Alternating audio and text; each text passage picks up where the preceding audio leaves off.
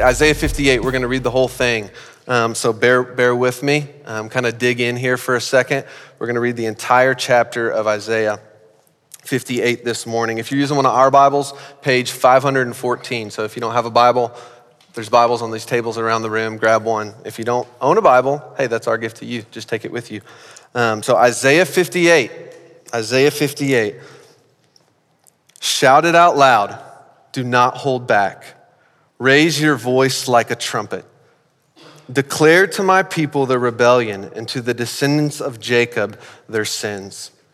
For day after day they seek me out. They seem eager to know my ways, as if they were a nation that does what is right and has not forsaken the commands of its God. They ask me for my decisions and seem eager for God to come near to them. Why have we fasted, they say, and you have not seen it? Why have we humbled ourselves and you have not noticed? Yet on the day of your fasting, you do as you please, and you exploit all your workers. Your fasting ends in quarreling and strife, and in striking each other with wicked fists. You cannot fast as you do today and expect your voice to be heard on high.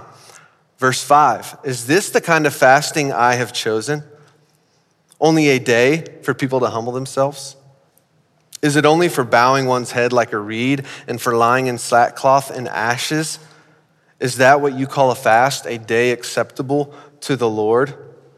This is God speaking. He's saying, verse 6 Is this not the kind of fasting that I have chosen? To loose the chains of injustice and untie the cords of the yoke to set the oppressed free and break every yoke. Verse 7 Is it not to share your food with the hungry and to provide the poor wanderer with shelter? When you see the naked, to clothe them and not turn them away from your own flesh and blood? Then, verse 8, then your light will break forth like the dawn, and your healing will quickly appear. Then your righteousness will go before you, and the glory of the Lord will be your rear guard. Then you will call, and the Lord will answer. And you will cry for help, and he will say, Here am I.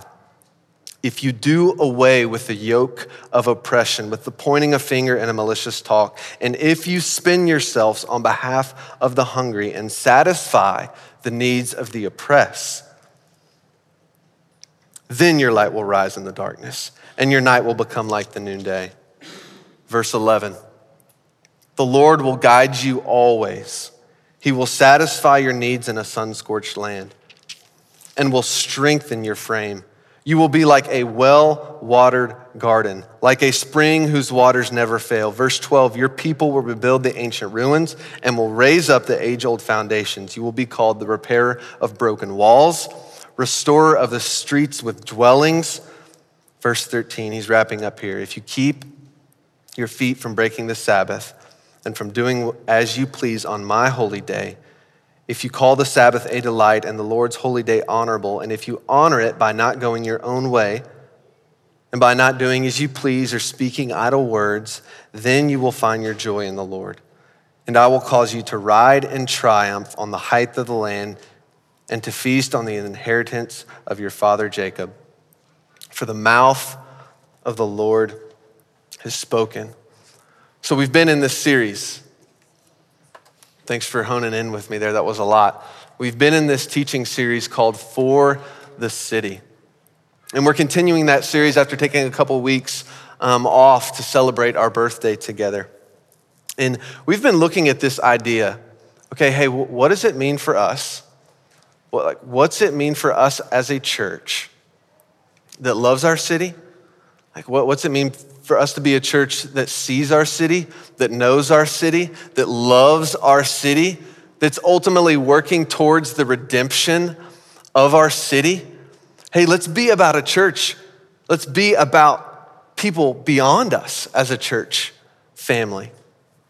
And so we've looked at this reality that, hey, everything that we've been given, everything that we have been given, everything that we have is ultimately a gift from God everything we have. And so, how do we steward what we have been given? How do we steward everything that we have been given so that people can come to know the Jesus that we know? We've talked about stewarding our hearts. That's where it begins. Hey, how do we steward our hearts as a church family? We've talked about stewarding our status. Like, how do we steward our status so that the city can come to know God? How do we steward our sexuality? How do we steward every part of who we are and everything that we have so that this city can come to know God? And, and that's, that's, what, that's what we're about as a church family. That's what we're here for. That this city can come to know the unfathomable, the, the unchanging, the unrelenting grace and love of Jesus. Like the, the Jesus that turns a world upside down. How does every person in our city come to know this Jesus? And, in fact, that's our starting place today. Is that when we encounter Jesus, when we encounter Jesus, he turns our life upside down in, in the very best way possible. When you realize your brokenness, when you realize your sinfulness, when you realize your inability to run after perfection, when you encounter the redemption, the love, the grace of Jesus Christ, your world is just flipped upside down. Because it's in Jesus that you're declared righteous. It's in Jesus that you're declared redeemed, you're declared forgiven, you're declared good in the eyes of God. And this completely just changes the way that we think, changes the way that we live. You see, your life is forever changed by the radical grace of Jesus. This is the gospel. Like, this is the gospel message. So we no longer swim with the current of our American culture.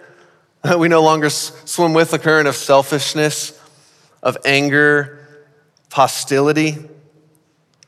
No, because God's grace has been given to us, because God's grace has been showered upon us, we now in turn, we now in turn get to shower the grace of God upon others. We in turn get to give the grace that we have so received. And so, Isaiah 58, this is the gospel message, but in Old Testament terms, Old Testament language. It's God speaking through the prophet Isaiah to the people of God in this moment, but his words, I really believe, ring just as much true today as they did at this moment. So I kind of start with some questions. How many of you believe that God is for this city? How many of you believe that God is for this city? How many of you believe that God has plans for this city? How many of you believe that only God can do it? Yeah. My hand is raised on all these questions, but especially that last one. How many of you believe only God can do it? And I believe we're sitting here in church. I believe you're here this morning. I believe we're going through this teaching series because we believe that. We've come to the end of our rope and said, okay, God, like we've tried. We can do it our own ways, but our ways fail. So what are your ways, God? How do you want to see revival come to this city? How do you want to touch down in this city? What are your ways? And it's interesting because I think God in Isaiah 58 is giving us the answer to this question. He's giving us a picture of what this might actually look like. Now, I don't know if as we read Isaiah 58, there were some things that kind of right off the bat kind of hit you in the face. Man, there were so many things I had to wrestle with this week. So many things, and we're going to wrestle with them together. Because right off the bat, you see that God's way, God's way of doing things, is both by God's grace, right? But it's not just by God's grace, it's by our obedience, propelled by God's grace as well. Did you notice how it makes it conditional a little bit? And I know that's kind of hard for us to understand and see, but let's go back and look at it. Did you see it in verses 9 and 10? He says, if and then. If and then, if, if, then. He says, if you do away with the yoke of oppression, if you spend yourselves on behalf of the hungry, then your light will rise in the darkness. You see it again, verses 13 and 14. It says, if you keep your feet from breaking the Sabbath, if you call the Sabbath a delight, then you will find your joy in the Lord. Then you will find your joy in the Lord. St. Augustine put it this way He said, without God, I can't. Without me, he won't. Without God, I can't.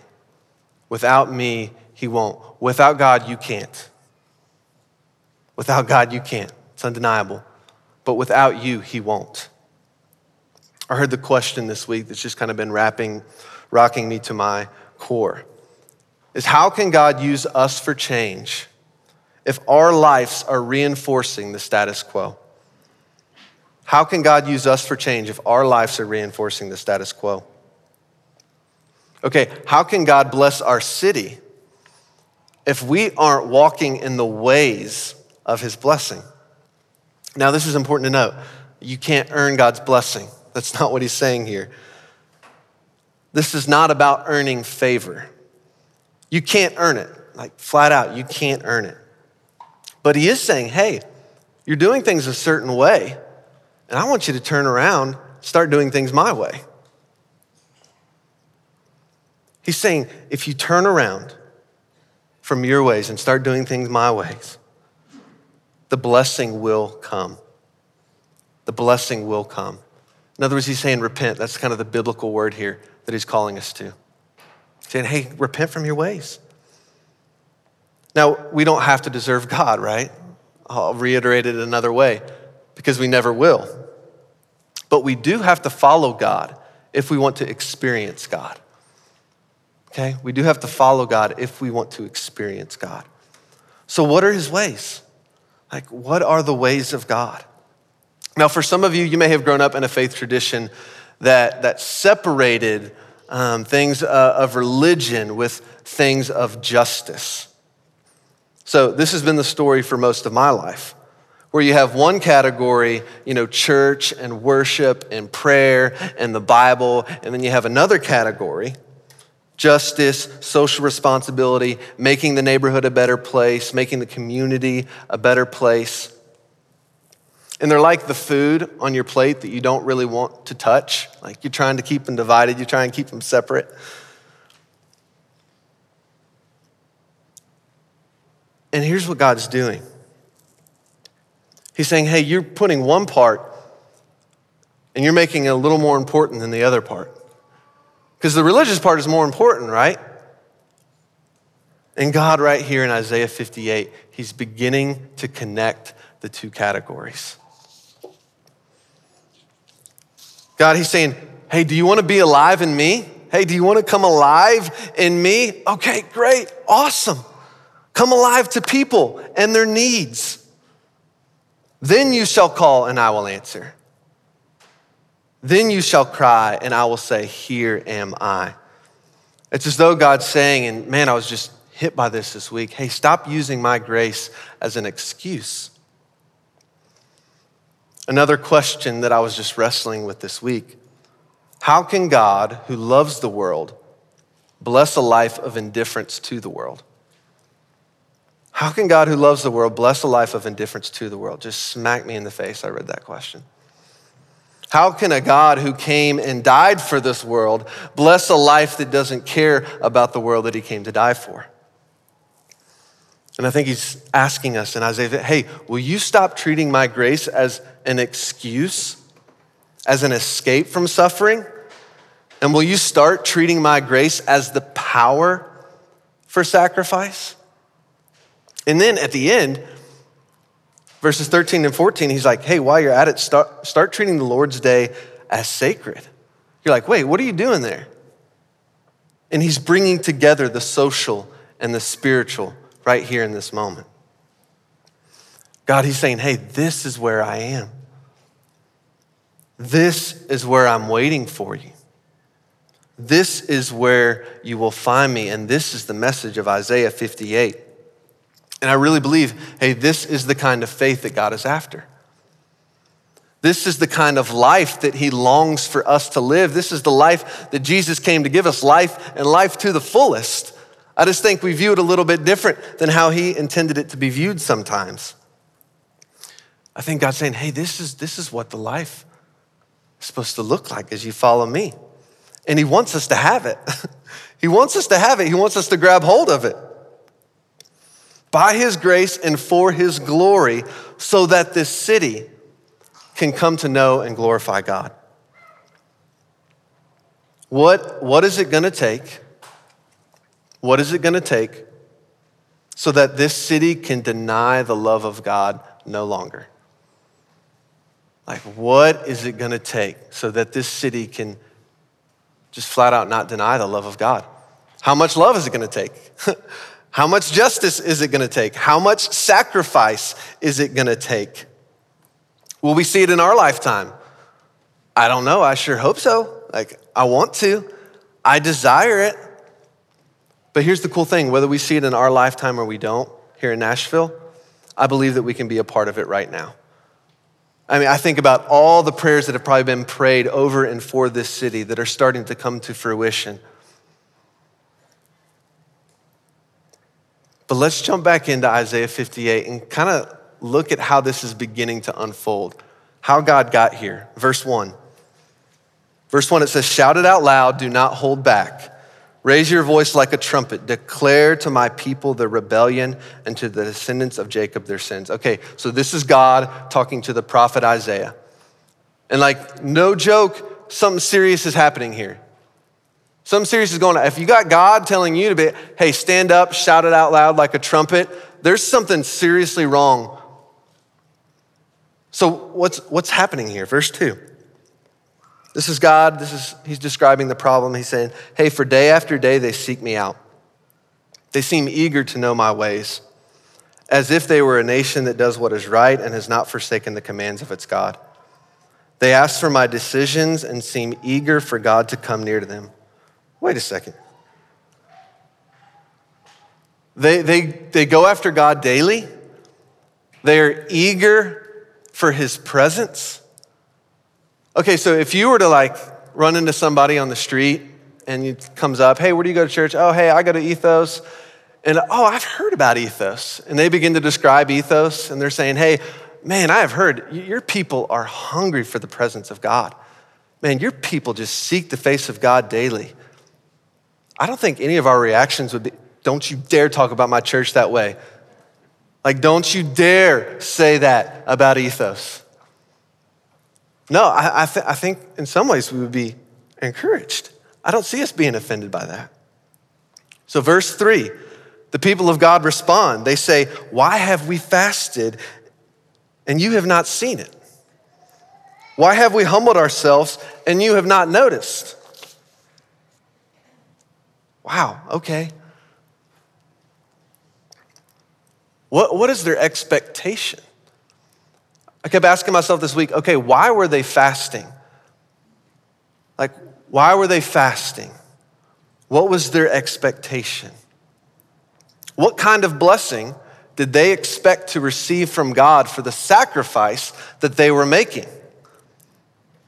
You know, didn't their shiny works righteousness deserve better? I mean, they were sacrificing for God, weren't they? I mean, these, these people weren't just going to church on Sundays diligently. They, in fact, one day a week, they were actually fasting and praying. I mean, these were the elite. These were like the uber religious. And their feelings are hurt. They're saying, What's up, God? Why haven't you come through?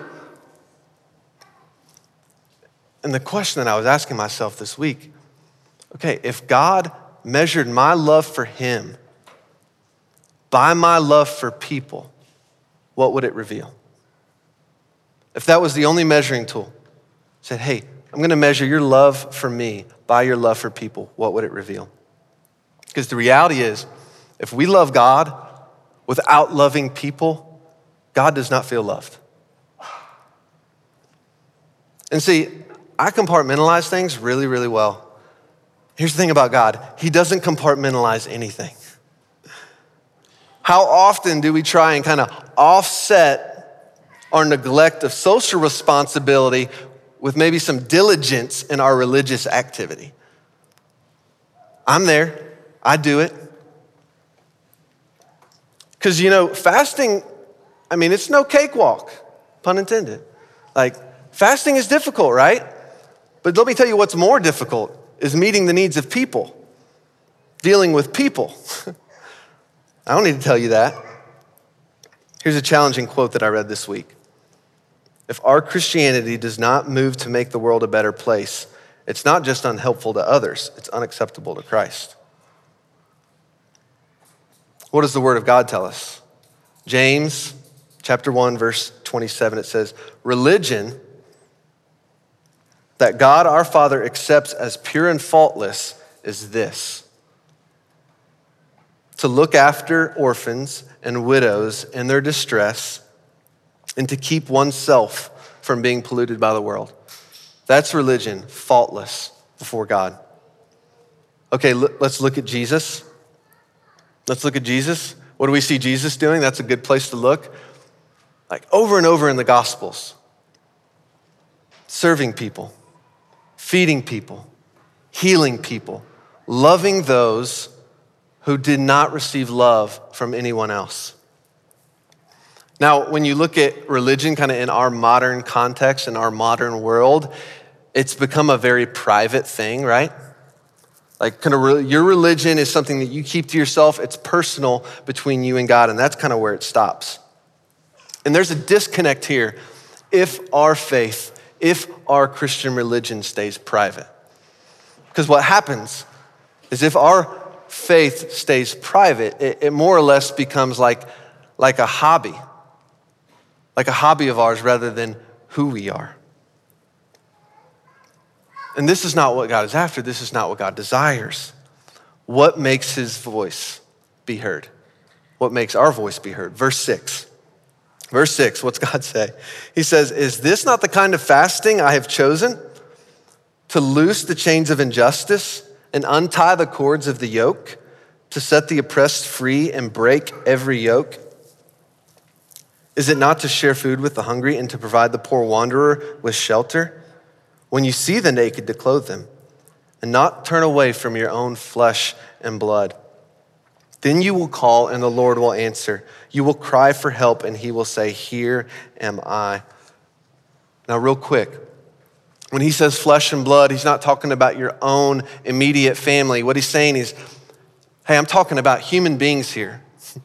I'm talking about people just like you, people who are made in my image, just like you are made in my image. He's saying, You know what pain feels like. You know what brokenness feels like. You know what hurt feels like. Each of you knows what that feels like. So you know what other people are experiencing, your own flesh and blood. And this is the kind of fast that I have chosen. Something that we have come back to time and time again, kind of the overarching theme of this entire series is God has blessed us tremendously. He has and He will bless us tremendously, but it can't stop there. He has blessed us so that we can be a blessing. Now, I talk about wanting revival personally. Like when I lead prayer gathering, I lead times for, for revival in this city. I'm a part of uh, uh, pastors that get together and we pray for revival in this city. And I'll be honest, if, if someone were to ask me, hey, okay, so revival, you say you want that in this city. Like, what, what is it that you picture when you think about revival in Nashville, Tennessee? I'll be honest, Isaiah 58 would not have been the first passage that came to mind when I think about revival. And here's something I heard this week that just kind of ripped my heart open. True revival True revival is not a private religious joyride with God.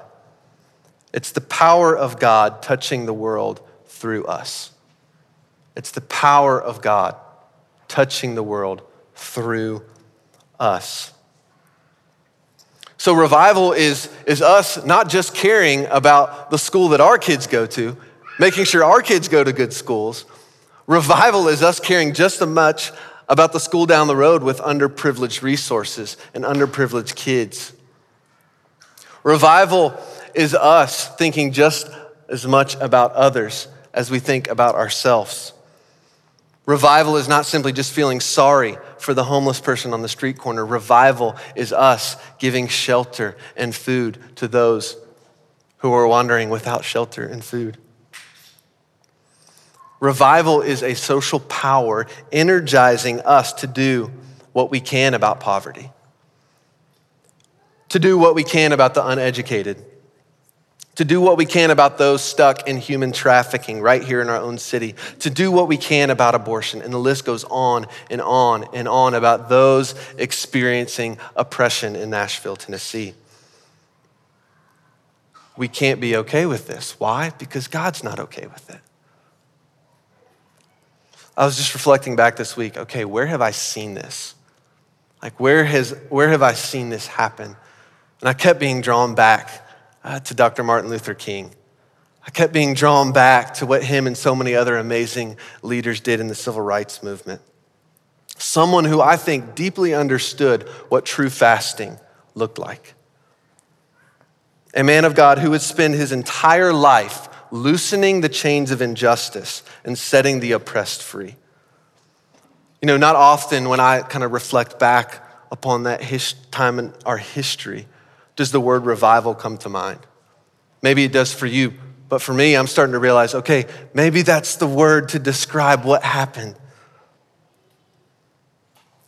Maybe that's the word to describe what could continue to happen in our city and beyond. And before we go too much farther, we have to remember the promise that God made. Before we start getting too overwhelmed by what we can be a part of, we have to remember the promise that God made. Verse 8, he says, at the very end, he says, And the glory of the Lord will be your rear guard. The glory of the Lord will be your rear guard. This is God's way of saying, Hey, I got your back. Like, I've got your back. And in a world where almost nobody has each other's back, in a world where it's hard to believe that this has happened, we have to believe that God does in order for us to move forward. And in the consumeristic world, in a selfish world,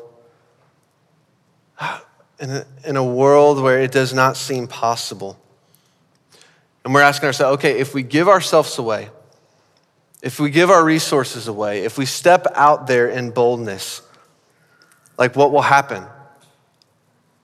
If we, if we give everything that we have away for the glory of God, how, how are we going to be? Are we going to be all right? God says, I got your back. I got your back. So, what, is, what does Isaiah 58 re- reveal to us about the results of true fasting? Verse 10. Let's read this together. Allow these words to soak in. This is what God says. He continues, he doesn't just have our back. He says, Then your light will rise in the darkness, and your night will become like the noonday. The Lord will guide you always. He will satisfy your needs in a sun scorched land, and he will strengthen your frame. You will be like a well watered garden, like a spring whose waters never fail. Okay, so it doesn't sound like there's anything to be afraid of. It doesn't sound like God's going to leave us hanging. In fact, this actually sounds a lot better than the comforts that I tend to be drawn towards. But here's the reality something, something keeps me from stepping into this most of the time. I think something keeps us from fully stepping into this a lot of the time. You know, excuses that kind of keep our lives from, from being true fasts. Lives that are setting oppressed free. Lives that are actually loosening the chains of injustice. So I'm just going to kind of name some excuses for me. Uh, I'm just going to kind of name some excuses that I deal with on a regular basis, and you may or may not relate to these. Because here's the thing like, this is difficult. And I was talking with Dave last week, and we were just kind of talking about this. One of the things he said just really struck me. He said, My level of knowledge far exceeds my level of obedience. My level of knowledge far exceeds my level of obedience. I'm like, Me too. Me too. But I don't want my excuses to get in the way any farther. So maybe you're too preoccupied. Maybe you're too, too busy. You don't have the space. Like, you don't, you literally don't have the ability to respond to the things that God's putting on your heart. Maybe you're too comfortable. Man, this is me. I spend a lot of my time around people that I enjoy being around in places that I love hanging out at. That's me. maybe it's you. I'm too selfish. To put it plainly, like I am selfish with my time and with my resources. I'm too overwhelmed. So I come into a week like this and I'm beginning to uncover all the oppression in our city. I come to a passage like this and I'm a little overwhelmed. I'm like, I don't even know where to begin. Like, how do I even step in to what God is calling me to step into? But I, I don't want these excuses to get in the way any longer for me personally, for our church either. I, I don't want to be like the people in Isaiah saying, God, where are you? Why, why haven't you heard us? Like we've been seeking your face.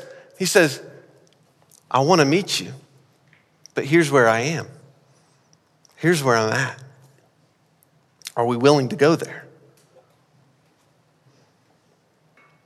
If God measured our love for Him solely by our love for people, what would it reveal? Does our love for God propel us into a love for people, especially those experiencing oppression and injustice, especially those who are getting overlooked and difficult to love? Okay, you're probably in the same boat as me. Maybe you're in the same boat as me. Okay, yeah, I, I, I want to begin doing this. So this morning, I actually want to give us a couple of practical steps that we can start living into the ways of God so that we can receive the blessing from God to be a blessing to others. So, one of the things our church is doing between now and the entire winter season, all the way through March, every Monday night, uh, our church is going to be partnering along with a lot of other churches, a lot of amazing other men and women in this city, to provide shelter uh, for those in this city that are experiencing homelessness. And so, what we're going to do is we're, we're going to pick these folks up in partnership with Room in the Inn. We're going to provide them a meal. We're going we're to love them. We're going to serve them. We're going to get to know their stories. And we're going to invite you to come and serve and be with these people every Monday night through the entire winter. You can be a part of this in a big way, a small way, and every way in between. We need our house churches to be a part of this. We need friend groups to be a part of this. We need individuals to be a part of this in order to make this happen. So you're saying, I don't even know where to begin. Like, I see it, but I don't even know how to step into it. This, this is going to be one of the ways that we invite you into this. And so, actually, today, Sam Parnell, right here, is going to be. Are you going to be back by the Connect board? Yeah, I'm be, I'm new banner. The I'm new banner. Sam is going to be at the I'm new banner. If you want to partner uh, with, with our church and other people in this city to provide shelter for those who need it this winter, go talk to Sam. He'll get your information. He'll let you know how you can be a part of this. If you're in a house church, talk to your house church leaders. They already know about this, but this will be a way that you all can just love and serve those in our city that need love. The second practical thing I want to invite you into is I don't know if any of you saw uh, the Facebook post um, that, that Kelly uh, posted on the Marathon Facebook page. So if you didn't, uh, she just kind of asked for um, asked for a need uh, here in our, in our very own city. Uh, so Kelly is uh, a teacher at Murrell School here in Nashville. And originally she posted, she said, hey, a lot of our kids don't have winter coats, which is so crazy to me. I'm like, can you imagine a, a child in the winter weather showing up without a winter coat? Like there are kids who don't have winter coats in our city. And she said, Hey, if y'all can provide winter coats, that'd be amazing. Well, pretty cool. That need actually fully got met. Um, and so every child at that school is going to have a winter coat, which is amazing. But there's, there's more. There's more of a need here. And so we're like, Hey, Kelly, how can we continue to just partner with you and what's happening in this school? And so she kind of filled us in on something else that happens at this school. I want to tell you a little bit just about, about this school really quickly. It's a school and it's amazing. Um, I want to give you the details, wrote them down so, so I could actually give them to you. So I'm, I'm like preparing this message this week, and I see that Facebook post, and I'm like, okay, I don't think these are disconnected. I think, I think we're actually supposed to like respond and do something with this on, on Sunday and throughout, throughout December. Well, that need got met, and she's like, hey, actually, uh, there's a really cool thing that our school does, is they provide a store uh, during Christmas for these students uh, to be able to shop for their parents and their siblings. And so I'm just going to kind of let you in on this school a little bit. So uh, the school, they serve a specific population of 90% who are emotionally disturbed. The majority of these kids have been through personal trauma, such as physical or sexual abuse, or have seen abuse firsthand. Most of them come from a single family home and have had uh, one or more of their parents in jail and are living with family other than their parents or in foster care right now. Our students come from a very extremely low socioeconomic area. Our entire student body is on free breakfast and lunch. These are Kelly's words, not mine, obviously. Our program uh, takes in students from all over Davidson County who are not exhibiting success in general education classroom. Many of them have aggressive behaviors that make it unsafe for them to be in regular school. This is where our school comes in. We have a program designed to provide a therapeutic environment for our students and teach them the skills they need to be successful in a typical school environment. Their goal is to earn nine weeks of good behavior based on behavioral matrix. Once a student earns nine weeks, we start discussing a transition plan to transition the student back into their school zone. One of the things that they do is they earn these credits. Uh, they earn these credits in the classroom in order to be able to go to the store that the teachers provide. So they earn these uh, credits the, it's more like more or less like monopoly money, I guess, and they're able to go and like buy Christmas presents for their parents who probably aren't going to get a lot of Christmas presents this year. So I said, hey, can, can we help provide these Christmas presents? And so we're, we're going to invite all of you over the next few weeks uh, to purchase these presents to go in this store for these kids to be able to provide Christmas for their siblings and for their parents. And so I know a lot of us are saying, hey, okay, I hear you. I'm in, but how? Here's two practical next steps that you can take. But here's also the reality we're going to leave here today. A lot of us are going to go to work, school on Monday morning, and you're going to encounter very real needs. Many of you were thinking probably during this time, oh, yeah, I, I see an area of injustice in this city. I see an area where people are oppressed. I don't think you're going to have to search too far to find an opportunity to live into what God's calling us to live into. So here's what I'm going to do I'm going to invite us to stand. We're going to take communion. I'm going to pray for us. We're going to process this together. We're going to pray together. And then I'm going to invite you to take a next step, take a practical next step. Uh, we're going to have, so because our plans changed, we don't have the practical details yet. But what I'm going to do is I'm going to encourage you look for a blog this week on how you can uh, provide uh, Christmas presents for these kids to shop.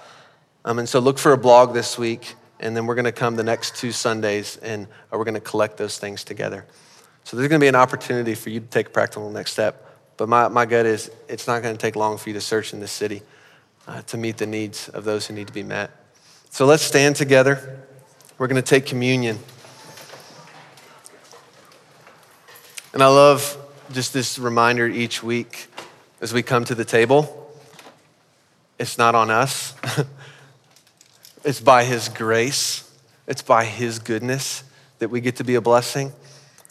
So let's first, as we head to the table, receive the blessing in Jesus Christ that we have, so that when we leave this place, we can be a blessing to those who need the blessing of God.